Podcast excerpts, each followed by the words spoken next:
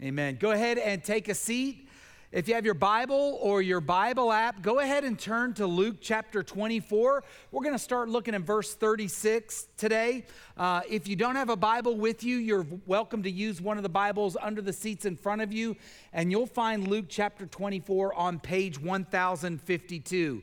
We are continuing in our sermon series called The Son of God, and this is the last weekend for our Easter emphasis.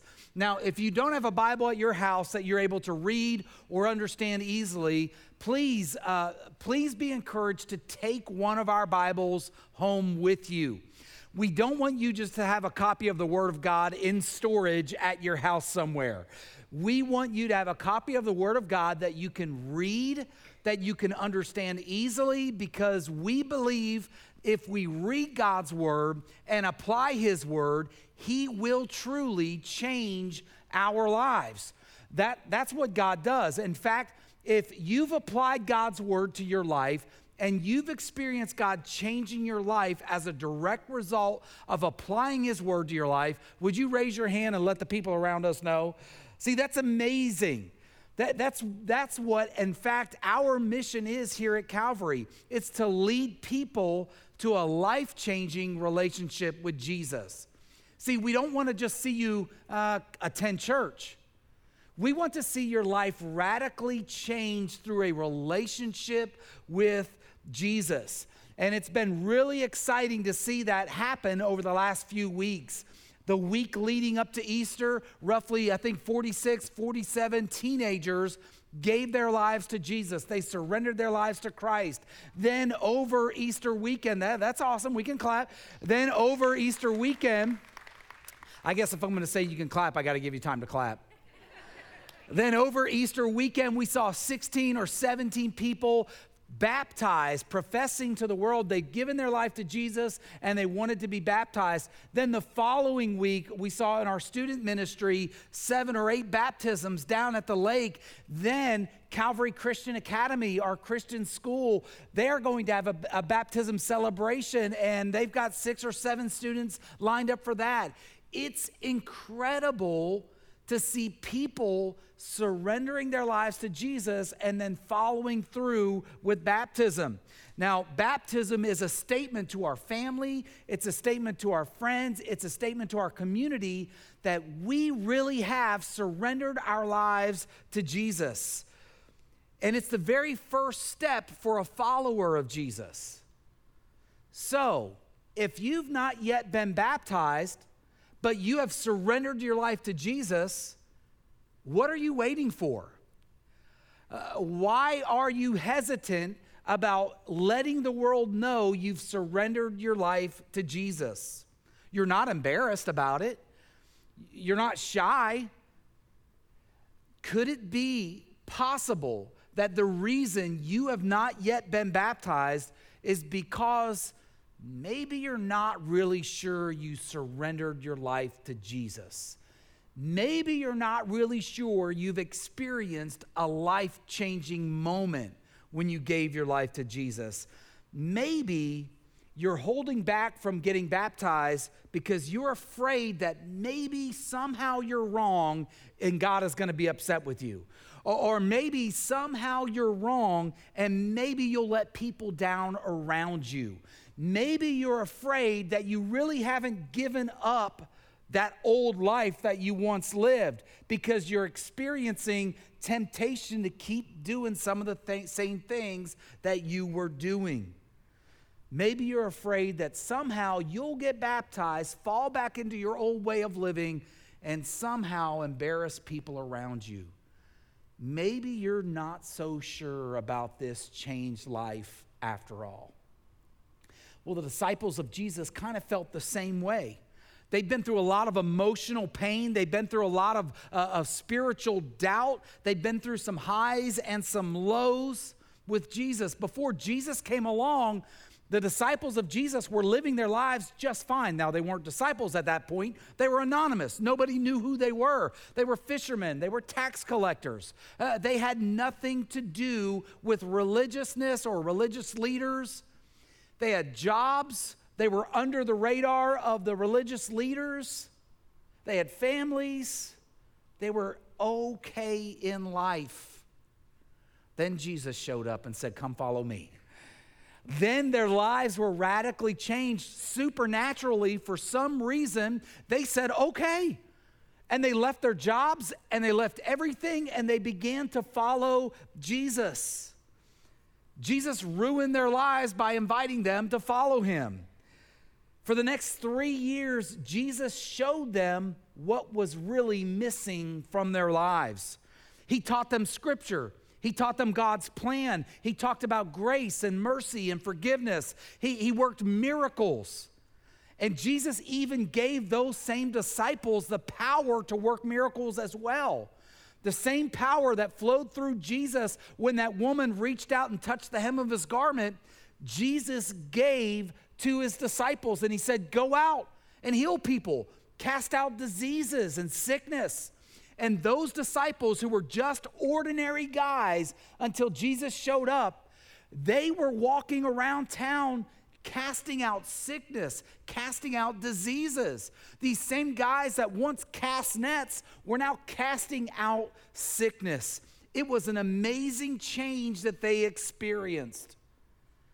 But that feeling of change disappeared when they saw Jesus murdered by the Jewish leaders and the, and the Roman authorities.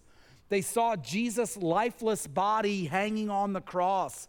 With their own eyes, they saw him wrapped in burial cloths. They saw him placed in a tomb and a rock rolled in front of it. And this changed life that they were experiencing.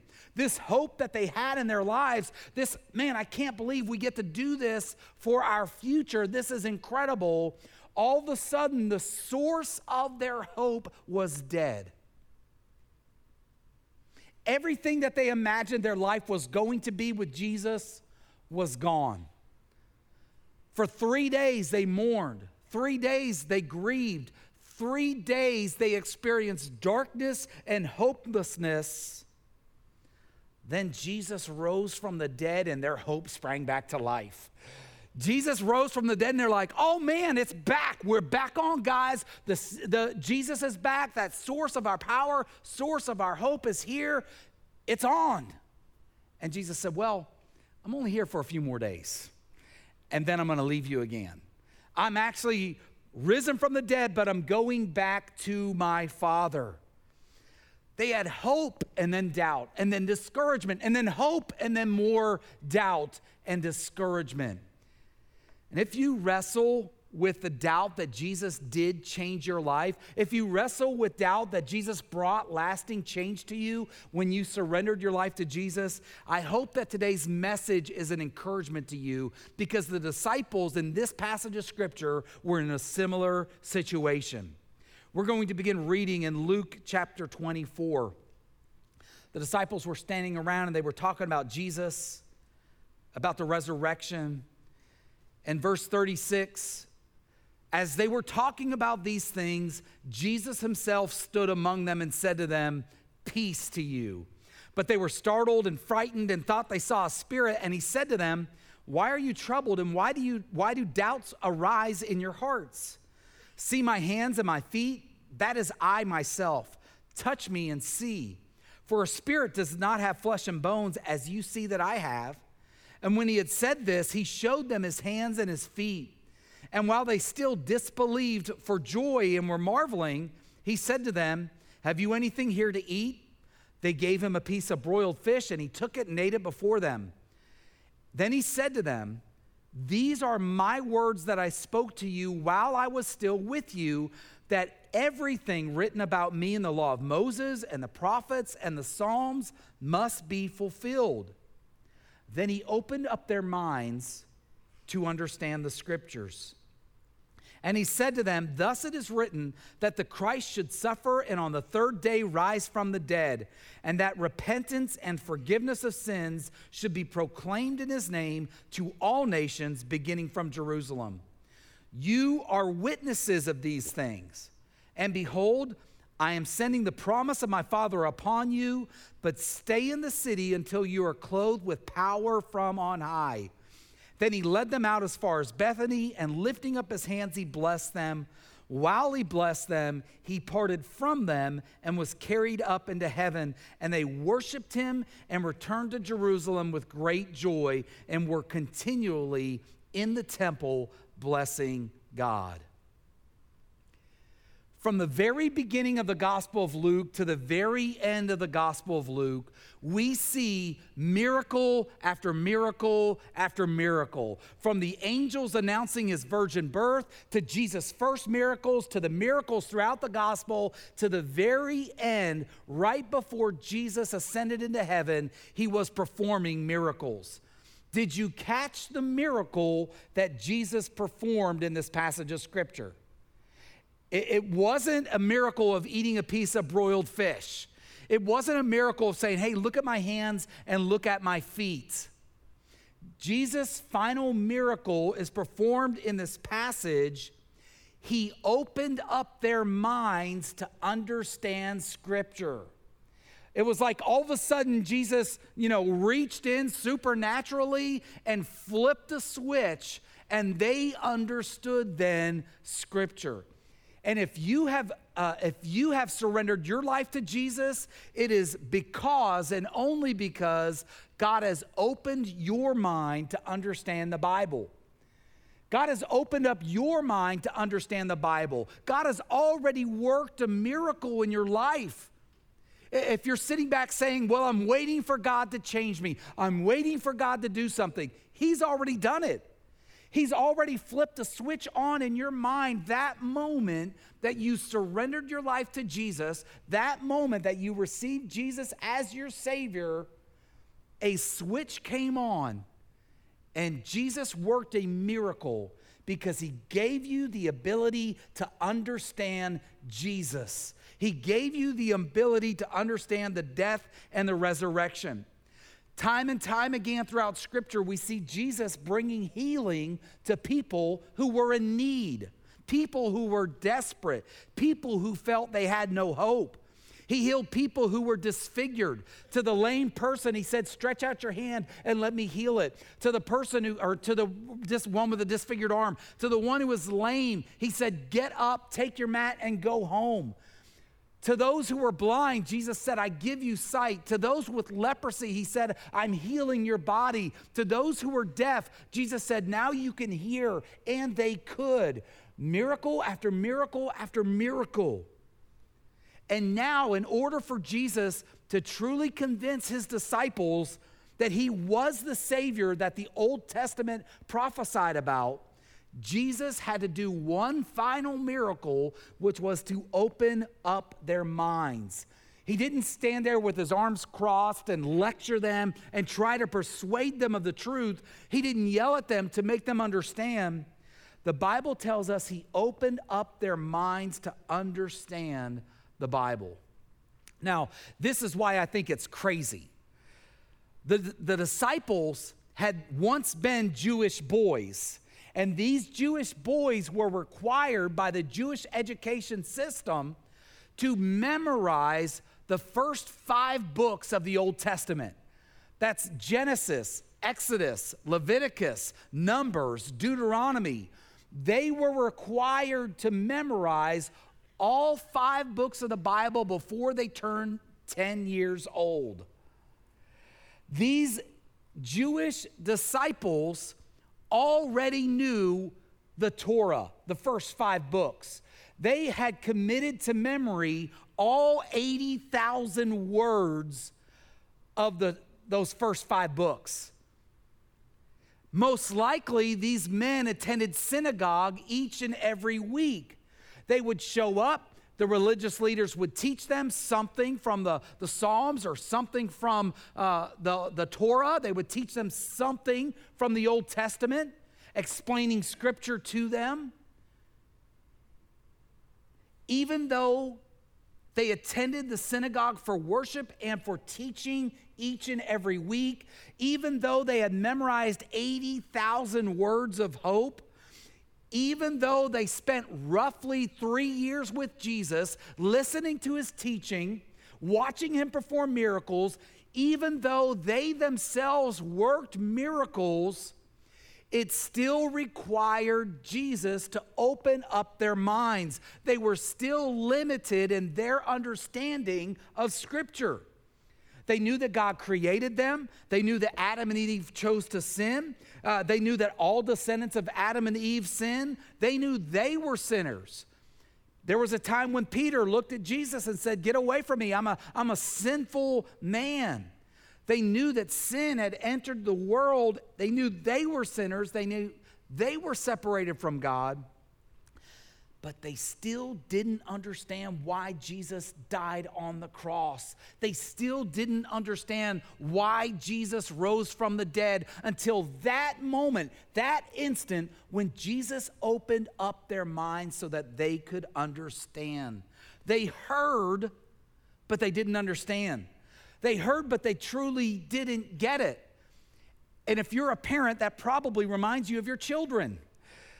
I feel like Christy and I spend half our, our parenting moments saying to our children, Didn't you hear me? Did you hear what I just said? What did I just say? How many more times do I need to say it? I feel like that's how much, uh, I feel like we spend 80% of our time trying to remind our kids of something they've already heard, but they didn't apply, or things they've already seen, but they didn't really perceive. And can I tell you, they get it from us. They get it from their parents, and we have it because we're all just designed that way. I mean, we all, it takes a while for us to get it. It's a common problem throughout the history of man. God said to the prophet Ezekiel in Ezekiel 12, 2, Son of man, you live among rebels who have eyes to who have eyes but refuse to see they have ears, but they refuse to hear, for they are a rebellious people. Now, I, I grew up Catholic. I, I knew from an early age that God had created me. I knew from an early age that God had created the world and the galaxies and the stars. I understood that Jesus paid the price for my sin on the cross. I understood that Jesus rose from the dead but nothing in me changed until God opened up my mind so that I could truly understand how to apply what I knew and surrender my life to Jesus. And if you've surrendered your life to Jesus, it is only because God has opened up your mind to understand the hope that's found inside the Bible. See, that's why you should live with confidence you don't have to sit around waiting for God to work a miracle in your life to rescue from an addiction. God has already worked a miracle in your life if you surrendered your life to Jesus. God can point to all of his angels and everything in creation. He can point you out and say, They get it. They understand. I've opened up their mind so they would place their hope in me. That's why you can confidently step uh, take your next step of faith into the waters of baptism. God has worked a miracle in your life. And another way that you can know for certain that Jesus is present in your life, that he has changed you, is that you demonstrate forgiveness through visible change. You demonstrate forgiveness through visible change. In verse 47, Jesus said, Repentance and forgiveness of sins must be proclaimed from all uh, to all the nations. Now, repentance and forgiveness are two separate words that communicate one idea. And sometimes people get confused with the word repentance. They think that uh, they live their lives thinking that repentance is living with remorse and guilt and shame over their past life. They, they, they sit around and think, well, I'm a, I've got to feel sorry. Lord, I'm so sorry. I'm, I'm a wretched worm. I can't believe this is my life. I'm repenting and I'm feeling guilty and I'm feeling shame. Can I just tell you that I've never seen a person who walks around with shame and guilt live a victorious life in Jesus? They, they are not experiencing what repentance truly is. See, very simply put, all repentance is is a change in direction. Let's suppose you're in your car and you decide that when you leave church today, you want to go to Parker. But instead of going north, instead of going south on 95, you go north on 95 and you go through Lake Havasu City and you hit the other side of town. You're going past Walmart, you're hitting close to I 40. Then you realize, oh, I'm not headed to Parker. I've made a wrong turn. I've, I'm going the wrong way. So, what do you do? Do you keep driving the wrong way or do you make a U turn? You make a U turn. That's exactly what I do. And don't say you don't know what a U turn is. Don't sit in here with your pious hearts and be like, I've never committed a law breaking U turn in my life. See, if you really want to get to Parker before you run out of gas, you're going to have to make a U turn. You're going to have to admit that you're going the wrong direction, change the course of your direction, turn the car around, and drive south.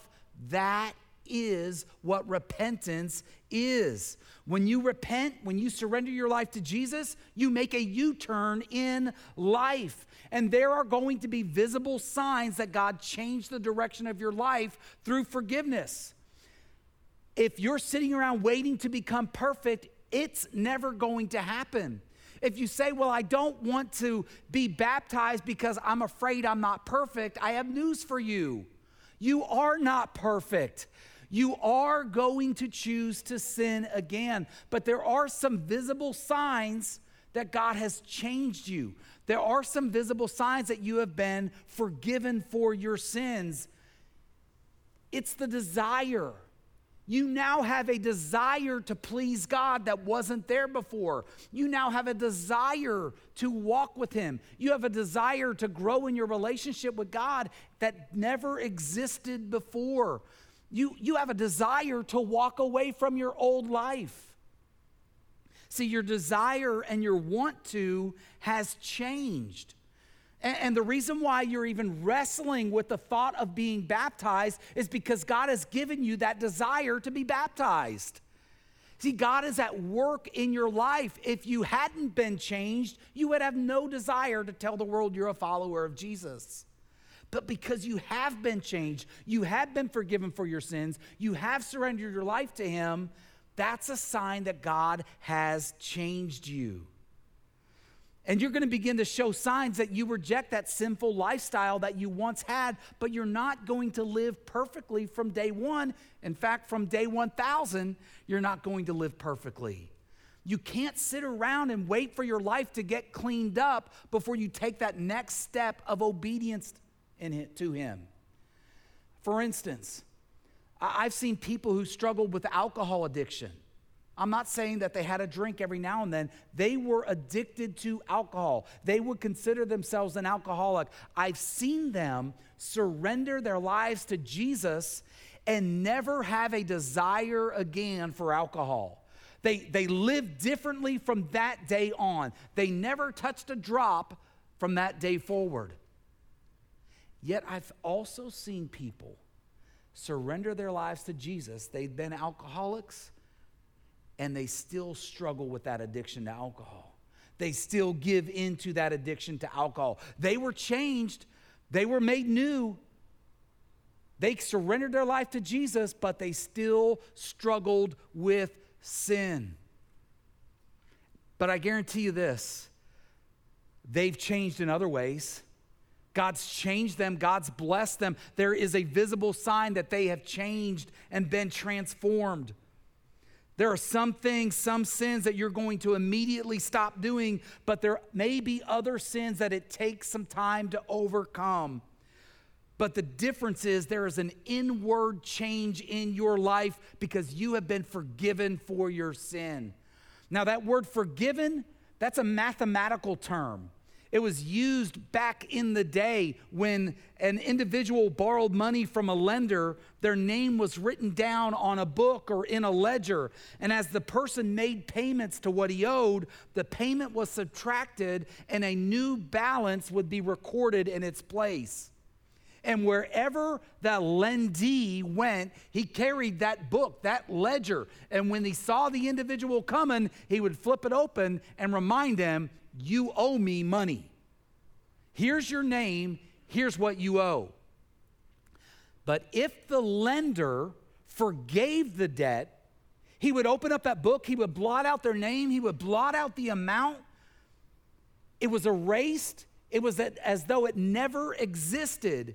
So the person that borrowed the money was no longer in bondage to the lender. They were no longer loaded down with that debt. They were free. Whenever they saw that guy coming, they did not have to be held back by fear. They knew they'd been set free. God has dealt with your sin the exact same way. If you've surrendered your life to Christ, if you've received Jesus as your Savior, it is as now as though your sin has never existed. Jesus erased the penalty for your sin from history. God does not hold it over your head to shame you, to embarrass you, and you should not live bound by guilt and remorse either. You don't need to live loaded down with guilt and the weight of your past. You have been set free.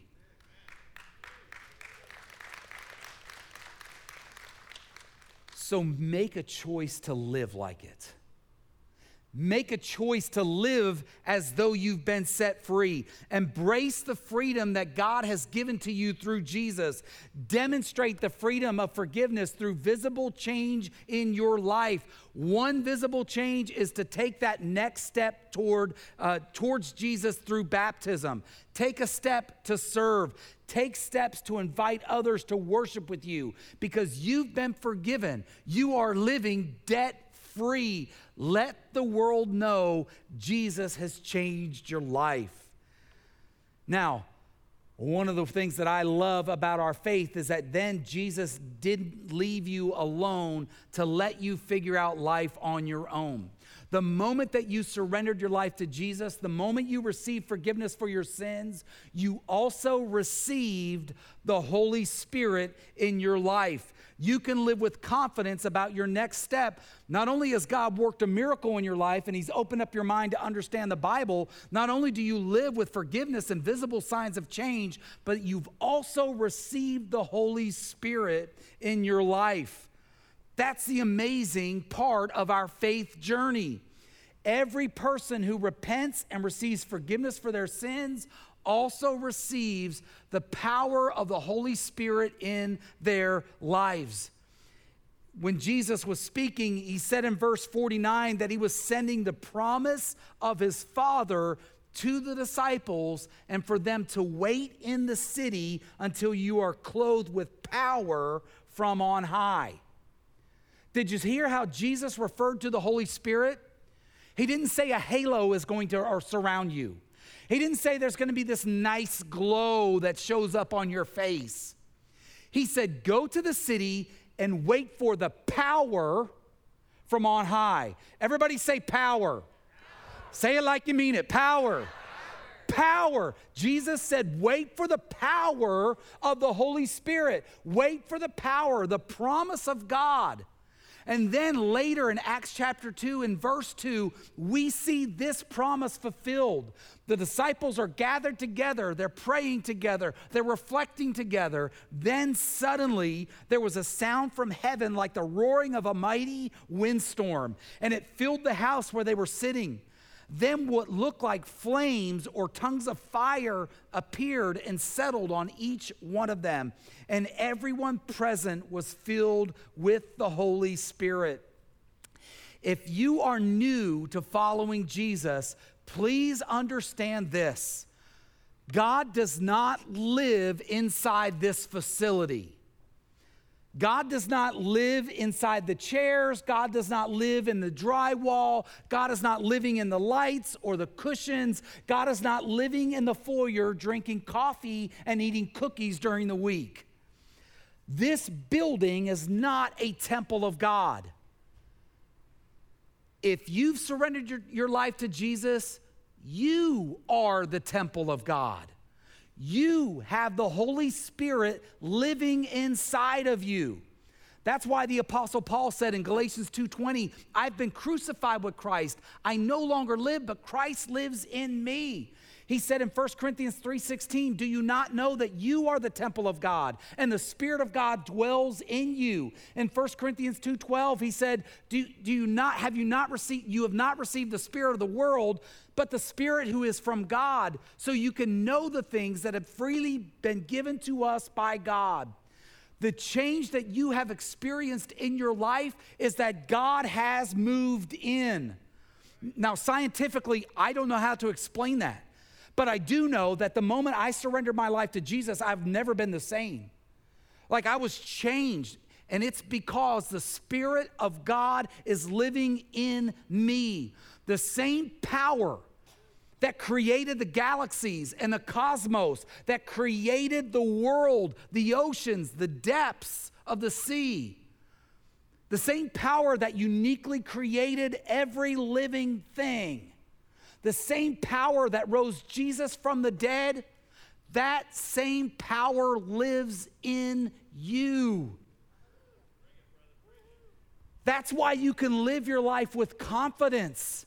That's why you can live your life walking every step in victory because God lives in you. Wherever you go, there the Spirit of God is living in you, reminding you of the things that Jesus has taught, reminding you of your hope, and leading you to victory. That's why Galatians 5 says the Holy Spirit produces in our lives love, joy, peace patience, kindness, goodness, faithfulness, gentleness, self control.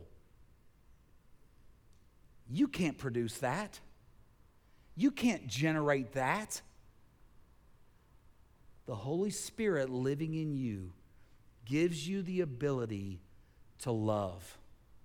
It gives you the ability, the Holy Spirit gives you the ability to be patient with others and show kindness when Paul was writing to Timothy, he said in 2 Timothy 1 7, God has not given us a spirit of fear and timidity, but of power, love, and self discipline. You have nothing to fear about taking that next step of faith, whatever it is.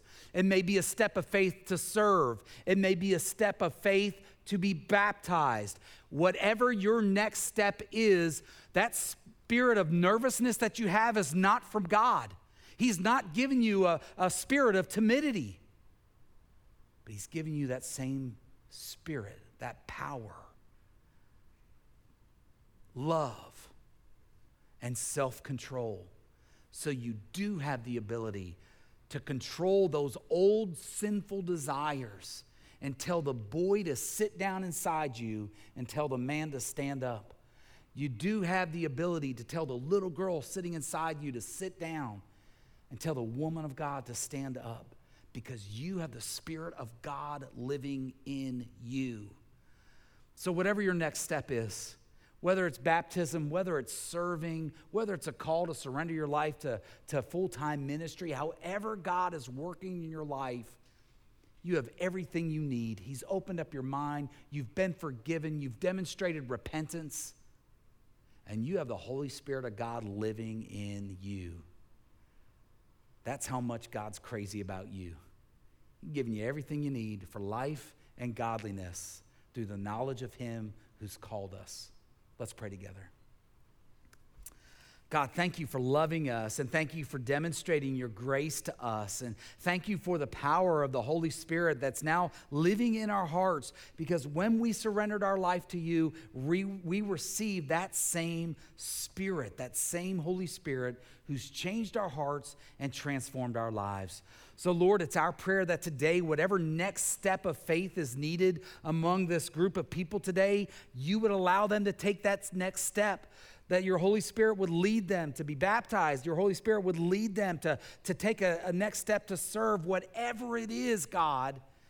We know there's something more to life to do. We know there's something else planned for us because our future is in you. And you didn't save us for no reason. So, Lord, thank you for the purpose that you've given to us. Help us to worship you and live our lives for you. It's in Jesus' name we pray. Amen.